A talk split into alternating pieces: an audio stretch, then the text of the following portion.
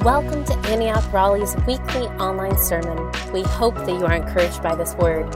For more information on Antioch Raleigh or access to our other online sermons, visit us at antiochraleigh.com. My name is Ben Wickel, and I'm, I'm one of the pastors, and I get to bring the word this morning. I get the privilege to preach from God's word this morning, so I'm super excited. Uh, I'm going to open us up in prayer, and then we're going to jump right into it. Father in heaven, we thank you for your goodness, your faithfulness. We thank you that because of Jesus, we have been invited into the family of God. We've been adopted. And as Paul prayed, Lord, I pray right now that you would give us the spirit of wisdom and revelation. Reveal yourself to us this morning. Reveal yourself to our hearts this morning. Lord, may we leave this place more in love with you, Jesus, more transformed by your grace, more beholding your beauty and your glory, that we would accurately reflect you in the world today, God. We pray this in your name. Amen. Amen. Well, a few years back, I saw an incredible movie called Lion. Has anyone seen that? It's not the most well known movie, but it, it is a powerful movie. It's a story of a young Indian boy who is accidentally uh, disconnected from his parents. He ends up getting adopted, and I won't ruin it for you, but it's a story of, of him journeying back to try to find his parents again, his mom again. And the, the way the story starts is that young Saroo, he's five years old, young Saroo, uh, he finds out that his brother, older brother, is sneaking out at night. He's stealing coal from trains in order to go and exchange it for food and milk. And so he finally gets his older brother to let him join in on, on some of this. And his older brother says, Hey, Saroo, you just wait right here. They're, they're, they're on a train. It's late at night. He says, Stay on this bench. Don't move. I'll be right back. And it's middle of the night. So Saroo, he falls asleep and hours later, he wakes up, he's in a totally different place. And he, he, I think he ends up in Calcutta. And for months, he's on the streets, he's trying to survive. And, and, and, and thankfully, he gets into an orphanage to at least get some care there. But ultimately, he gets adopted by this incredibly loving family. It's a family of means. And he, he's this family from Australia, and they bring him back to their home. And at the same time, uh, this same couple adopts another young boy, same age, because they want Saroo to have a brother. And the brother's name, I believe, is Mantosh.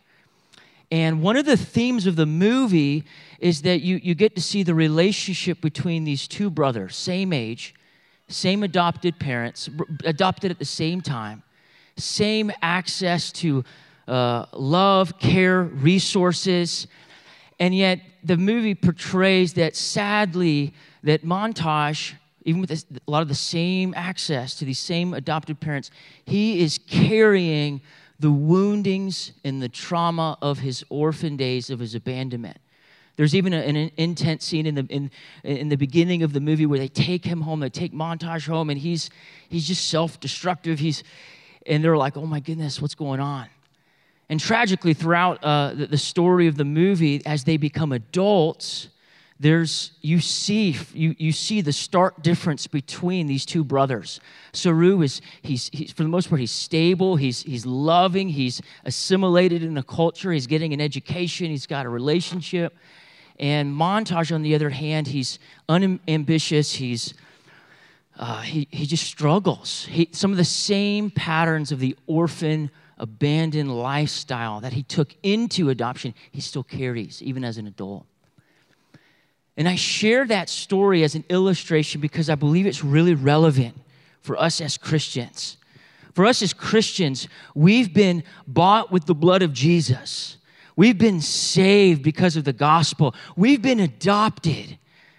John chapter 1 says that for all who received him and believed in Jesus' name, God gave them the right to be called children of God.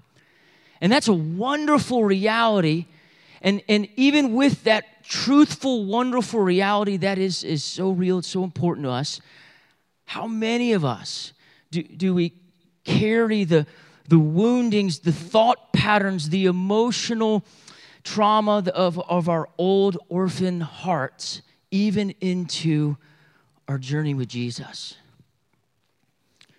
Now, let me take a step back and speak about the past couple weeks. Steve has been up here and he's been sharing some 20, 2022 prophetic statements that him and the elders are believing for Antioch Church. And he's, he's communicated them as uh, we believe statements. And the one that we've been focus on, focusing on for the past couple weeks is that we believe that Antioch Church will be an emotionally and relationally healthy church. And tragically, we, we know and we, we've experienced, we live out that, that we can be spiritually gifted. We can function in all the spiritual disciplines prayer, Bible study, worship, so, so important. Those things are important. We can have right theology. We can have all of those things, yet our experience tells us that we can be so, so, so dysfunctional at an emotional level, and our relationships can suffer. And so we're believing that God wants to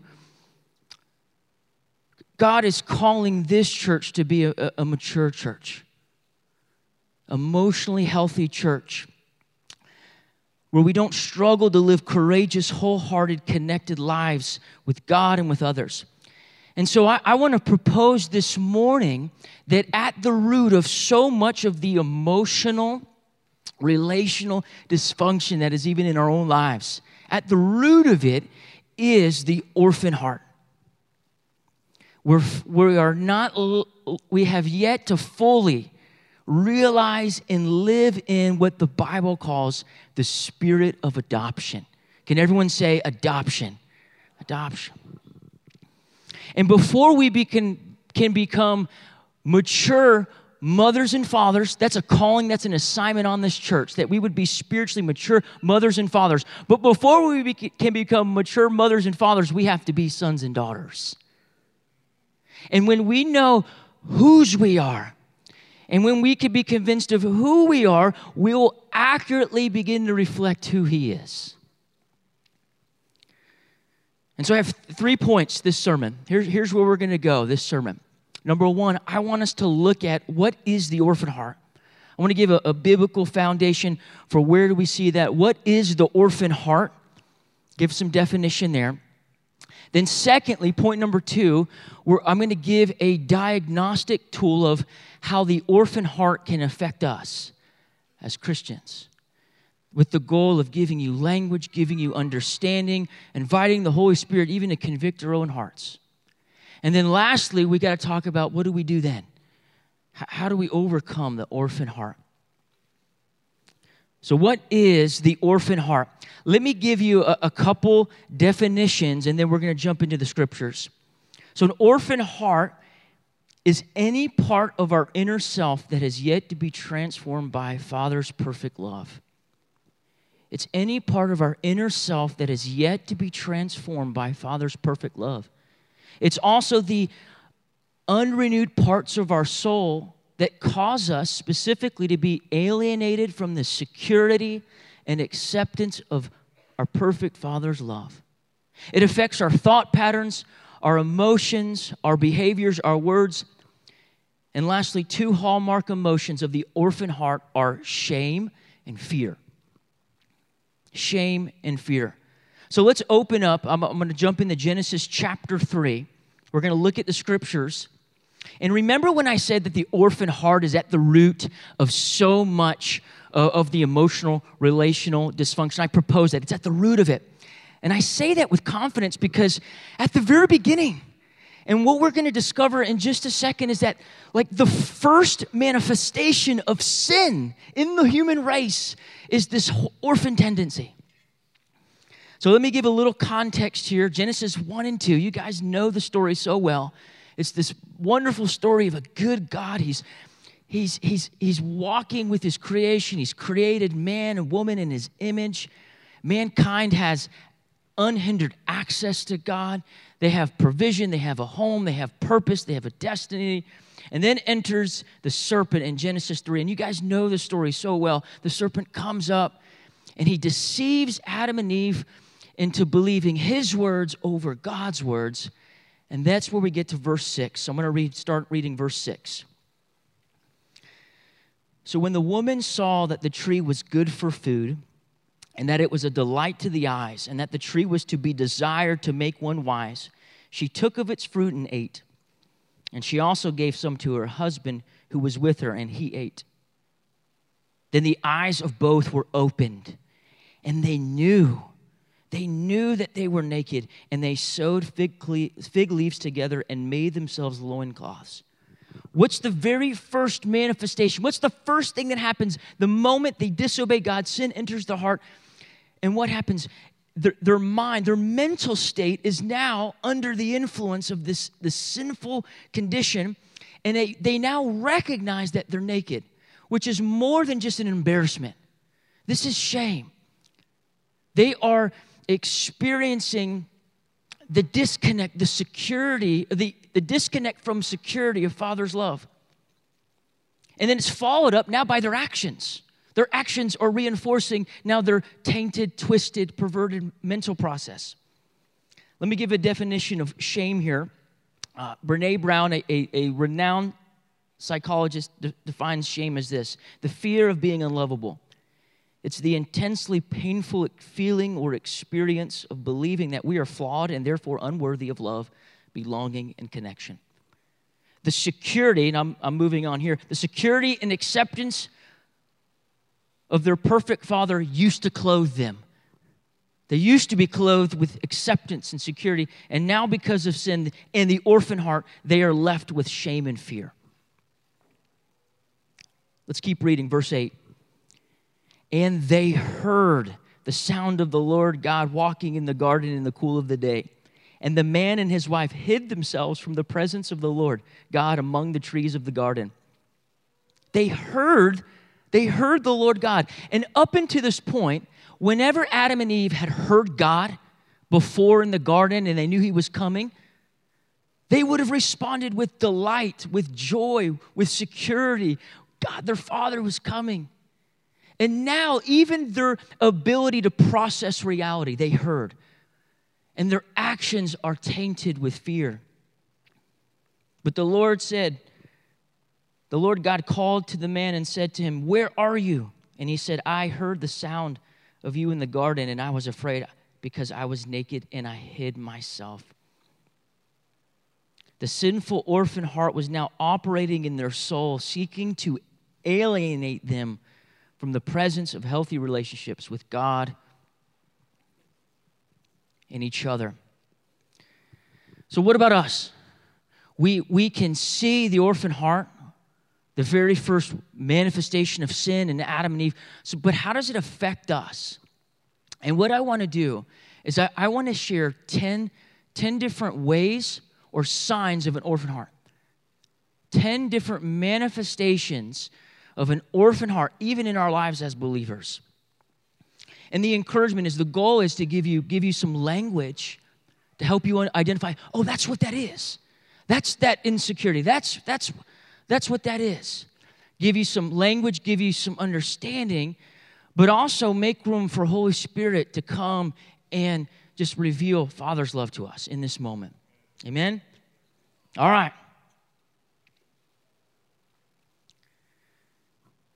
One sign of the orphan heart is, is in regards to how we see God. Orphans see God as a master to be feared and they can't see God as a loving father. Sons and daughters see him as a loving father. Let me read to you Galatians 4 4 through 7.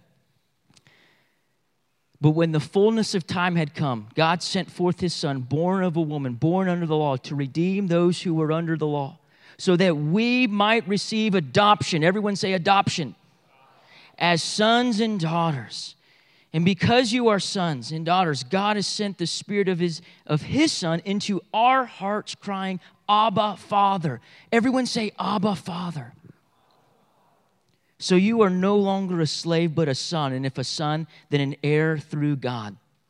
Let me ask you this How comfortable are you addressing God as Papa, as Daddy? Do you, do you talk to him like that? I mean, we're, we're from the South, Bible Belt South, and there's a, I, I'm aware, aware of the religious sensibilities that's like, I don't know if we can connect with God like that. He's the Lord, He's the God, right? And, and He is Lord, true. But there is a religious sensitivity that's like, I don't know if I can connect. But the Word of God is encouraging us. You can know Him. We can talk to Him as like Papa. The word Abba, it's Aramaic. It's a term of endearment, an informal term that young children, it was reserved just for young children's calling out to daddy. Daddy, daddy. And if it seems a little sacrilegious or irre- irreverent, well, it's not, because that's how Jesus talked. And that's how we can talk. When my children, they, they, they don't just say dad, they yell dad a lot. And when they're yelling, Daddy, Daddy, Daddy, you know what it means?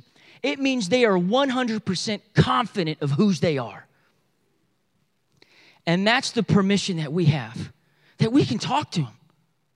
And so, if you don't really, I, I, get a lot of people, they can connect to Jesus. We love Jesus. We see what he did so clearly in the cross, in the Gospels. But Jesus came to reveal the Father. So, there's permission. And I want to invite every one of you to begin talking to God like that, Papa. Something that I do every morning, and I, have shared this before and I share it again. It's, it's, it's, it transforms my mornings, it transforms my whole day. Is that when I wake up, and I want to encourage you to say the same things. When I wake up, I just say, Good morning, Papa. Here I am, your beloved. Can we say that right now? Re- repeat after me. Good morning, Papa. Good morning, Papa. Here I am, your beloved. Start your day just like that. Sign number two of orphan heart is about security. Orphans are insecure, they lack peace. Sons and daughters have rest, they are at peace. A sign of an orphan heart is that you're unsure of yourself, you're unconvinced of your place in certain settings. You're intimidated by others, strong willed people. You don't feel like you belong. You're not at rest. You're uncomfortable. This could be at work, school, church, family, friends, circles, life groups. It could be anywhere. I remember my first job right out of my first big boy job right out of college. I was uh, I got a job by the grace of God at a, an established private school, and the resume or the website said you need five years uh, teaching experience and a master's degree. Well, I just graduated my undergrad and hadn't taught a day in my life. But yet, by the grace of God, I got the job. I was excited, wonderful. But for the first day, the first week, and I admit the first year, I felt like I was out of my league. I, I carried this orphan heart with me. Do I belong? Do I belong? Even as a pastor of this church, we, I have a pastor, I'm one of the pastors. We have elders who, spiritually speaking, super real. They, they have spiritual authority over me. And just to be real, like I, we have elder meetings, we interact, and, and there are times when the orphan heart comes out, and I'm like, do I even belong here? I feel that way. To this day, I feel insecure. Let me give another sign of an orphan heart as it relates to approval. Orphans, they strive for praise and approval and acceptance of others, where sons and daughters are confident in father's love and acceptance. An orphan heart, a sign of an orphan heart is that your self worth and value is contingent upon, upon what others say of you. Every Sunday, or every Sunday that I'm getting ready to preach, I, I spend a lot of time prepping. I come up here and, and again, be, I'll be full disclosure. When I'm done preaching, I get off the stage, and for the next six to eight hours, my identity is being tested. How, it, Craig knows I'm talking about. Anyone who's preached, anyone who's done public speaking, you, you know it. You're like, I feel so small. And I love it when guys like Brad just, great job. Like, he, he's that a boy. He does it. I'm like, yes. And I'm not sharing this so that you do that to me. I'm sharing it because I have an, this identity crisis happening. And so, what I have to do every Sunday is before I come up here, I, I, visualize this. I use my sanctified imagination and I just say, okay, Father, what are you doing? What are you saying? And I, I, and I usually, what I do, I see, I see Father, Son, Holy Spirit front row, and they're just going, You got this. You got this. And I rest in that. I rest in that. They're proud of me. And what I've learned is that as they as I'm receiving their affirmation, at the end of the day, it doesn't care. I don't care what you say. I mean, I do, but I can always just rest on daddy. Thank you, Jesus.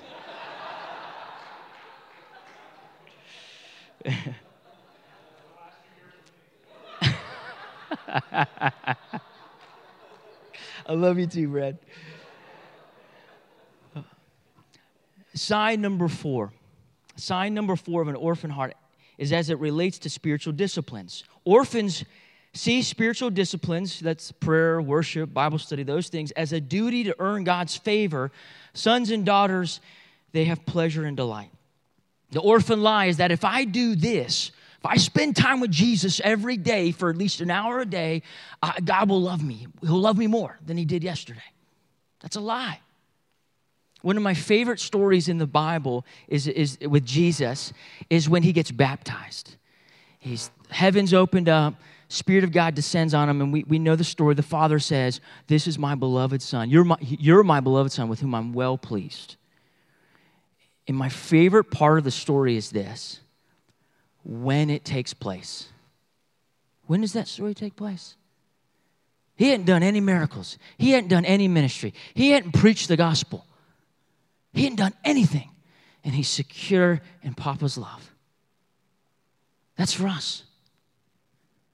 You can, you can decide today, I, I don't want nothing, I'm not going to spend any time with Jesus or I'm not doing anything in these disciplines. God's not going to love you any better. He loves you. He loves you. Sons and daughters are rooted in Father's acceptance, His delight. They want to do it.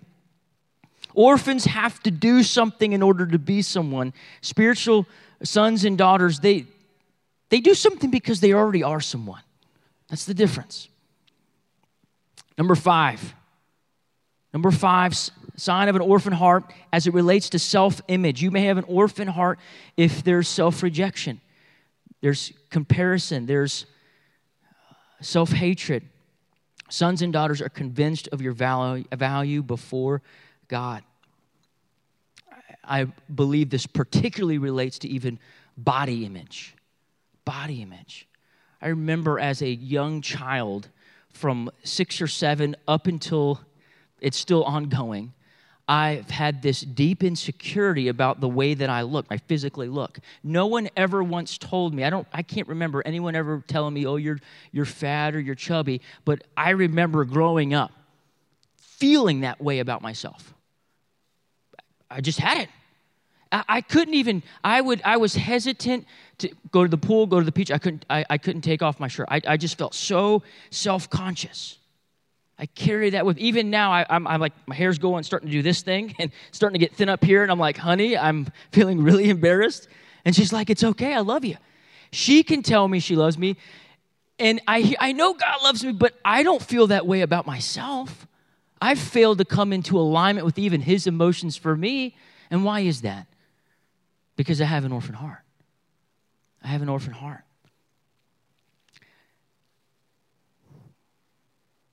Number six, a sign of an orphan heart is as it relates to peer relationships.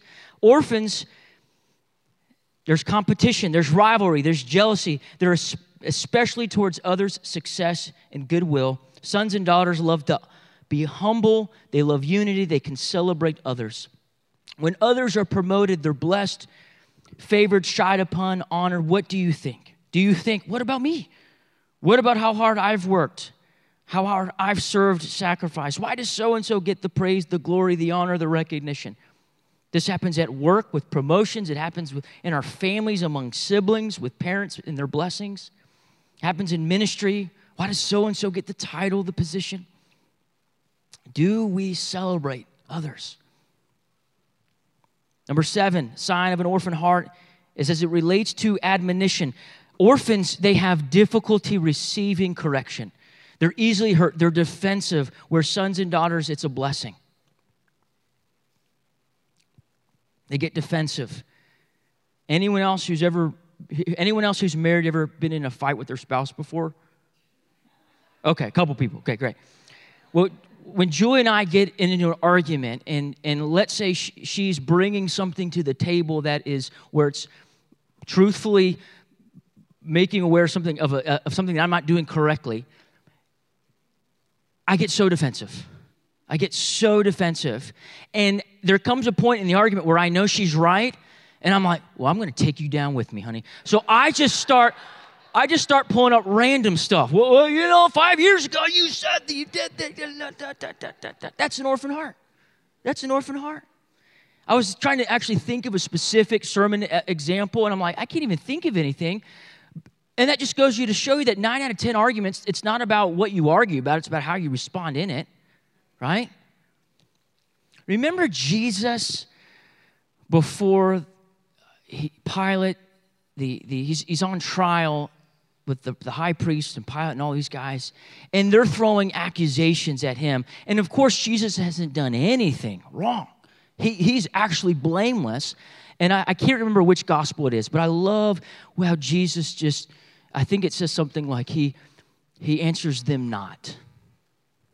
He doesn't, he doesn't even defend himself because he's so entrusted his righteousness to the Father.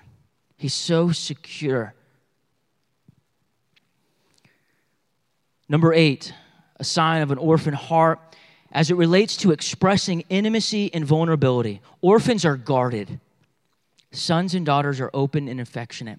Orphans have a hard time opening up and showing real affectionate love, intimacy, or even being vulnerable about the weaknesses and imperfections. Why? Because they fear the pain, the betrayal of future, of future wounding if they open up. We've talked about shame already. Sons and daughters are secure in the affection of their father, and they're able to translate that security by risking love loving others, intimacy. Oh, anytime we're intimate with one another and opening up our hearts about good things or bad things, that, that takes, takes risk. There's a courage there. The, ch- the problem is, as, as, as orphans, when we, read, we, we stiff arm people relationally open up because we're trying to be safe, that actually isolates us. Number nine, a sign of an orphan heart is how you view resources. There, orphans, there's lack, there's scarcity. It's hard to share. They're not generous. Sons and daughters, they're generous. They believe that there's always enough. Always enough.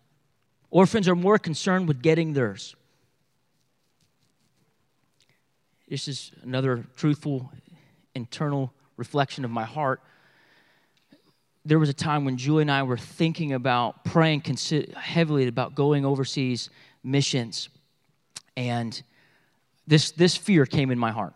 We were in this church, and at the same like we were at the same time, other people were raising funds, and I had this heart, and I, I fear came in my heart.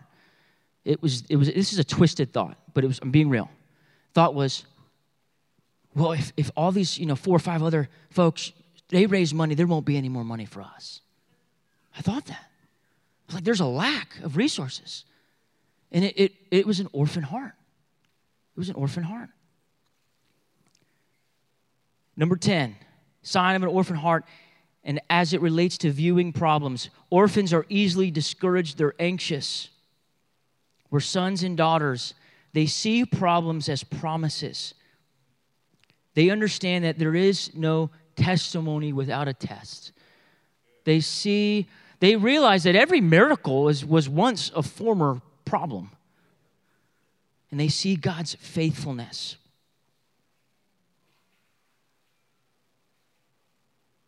So, where do we go from here? I, I, I, I, can imagine that probably everyone here could maybe identify with at least one. I can identify with 10 out of 10. I've already shared that. So, wh- where do we go from here? How do we see the orphan heart displaced? I'm going to read a passage from Romans 8. I, I love how the Word of God is not silent on this. Romans 8, 14 through 16 says this For all who are led by the Spirit of God are sons of God. For you did not receive the spirit of slavery to fall back into fear, but you have received the spirit of adoption as sons, by whom we cry, Abba, Father. Can we all say, Abba, Father? The Spirit, the Holy Spirit Himself, bears witness with our spirit that we are children of God. There's a lot that this verse says, but I want to point out this. What is the Holy Spirit saying right now? The word witness there is to publicly testify. One of the greatest sermons that has ever been preached, that is being preached right now, that will ever be preached in the entire universe is happening right now. It's the endless sermon of the Holy Spirit. And he's saying, You are a child of God. He's, he, he can't stop saying that. It's the truth. And Father, Son, Holy Spirit are so wanting their kids to like know that. Because they know that once we know that, there won't be anything, any fear, any shame that will be able to stop us from living out the fullness of what God has for us.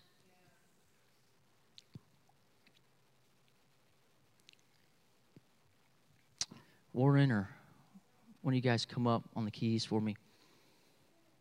So this weekend, over the weekend, our, our two of our daughters, Hannah, who's seven, Karis is uh, she's four, and they get along really well most of the time. This was one of those times they weren't getting along well, and they're playing with each other in this their room, and they have these these little figurines called bunny critter toys. And though Hannah is older, Karis can be a little bit more of the aggressor. And all of a sudden, we just hear Hannah. She just starts crying. Dad, Ma. She's crying. She's crying. And we're like, What's the matter? What's the matter? And Hannah's like, She, she, she called my bunny critter ugly and mean. And I'm, I'm, I'm trying to be like compassionate dad. But inside of me, I'm going like that. Like, why do you believe that? Like that's there, there's a lie that's so ridiculous that you're believing. I didn't I didn't there, that was not on my face, but it was what I was thinking. So we said, Hannah, is your bunny critter mean and ugly? We wanted to test her to see if she actually knew what was true, what was true or not. And she said, no. So we said, so your bunny critter is not mean. Yeah, it's not mean. Okay. All right, then repeat after us. My bunny critter, my bunny critter is not mean and ugly. It's not mean and ugly. All right, she got it. She got it. And uh, we, we kind of laugh, right?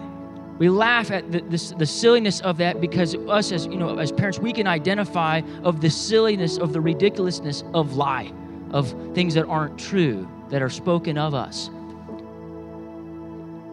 how much more Father in heaven? He sees us, our, us as his kids, and we get emotionally distraught. God's not going to provide. I'm not worthy. I don't know if I belong. I, I, there's fear. There's I'm, I do not like myself. We we entertain the lies of the orphan heart. We get emotionally distraught, and God is saying, "Well, what's the truth? What is the Holy Spirit preaching right now?" We cannot afford, church, to have a thought in our minds that is not in His mind. You cannot afford to have a thought or emotion that is in the heart of God, or that is that is that is in you that is not in the heart of God. And so, what I, what we're going to do, like this last, we're going to have. A, I'm going I'm going to lead us through something very similar that I did with my daughter. We're going to do a, a worship-filled spiritual declaration and I, what I want us to do is, I, I want us to listen as I read out the Word of God. I want us to listen to what the Holy Spirit is preaching right now. Okay? I, am I recognize that I'm completely dependent on the Holy Spirit right now. I'm just a vessel, I, I, I'm just a preacher. But if there's going to be encounter, it's going to be because you willfully say, I believe what Holy Spirit is saying right now, and I receive it. Let's all stand up. I'm going to read a lot of declarations. I'm going to put up verses. I'm going to read the verse. And what we're going to do together is that we're then going to declare the truth of what Holy Spirit is saying over us this morning, okay? All right? The Holy Spirit is saying to you from John chapter 1, verse 12.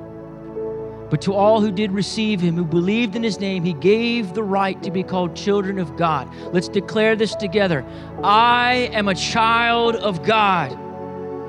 Ephesians 1 3, the Holy Spirit is declaring this over you.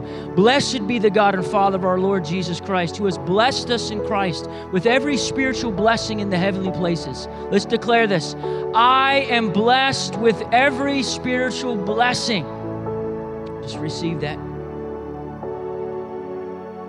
Ephesians 1 4, the Holy Spirit preaches even as He chose us in Him before the foundation of the world, that we should be holy and blameless before Him.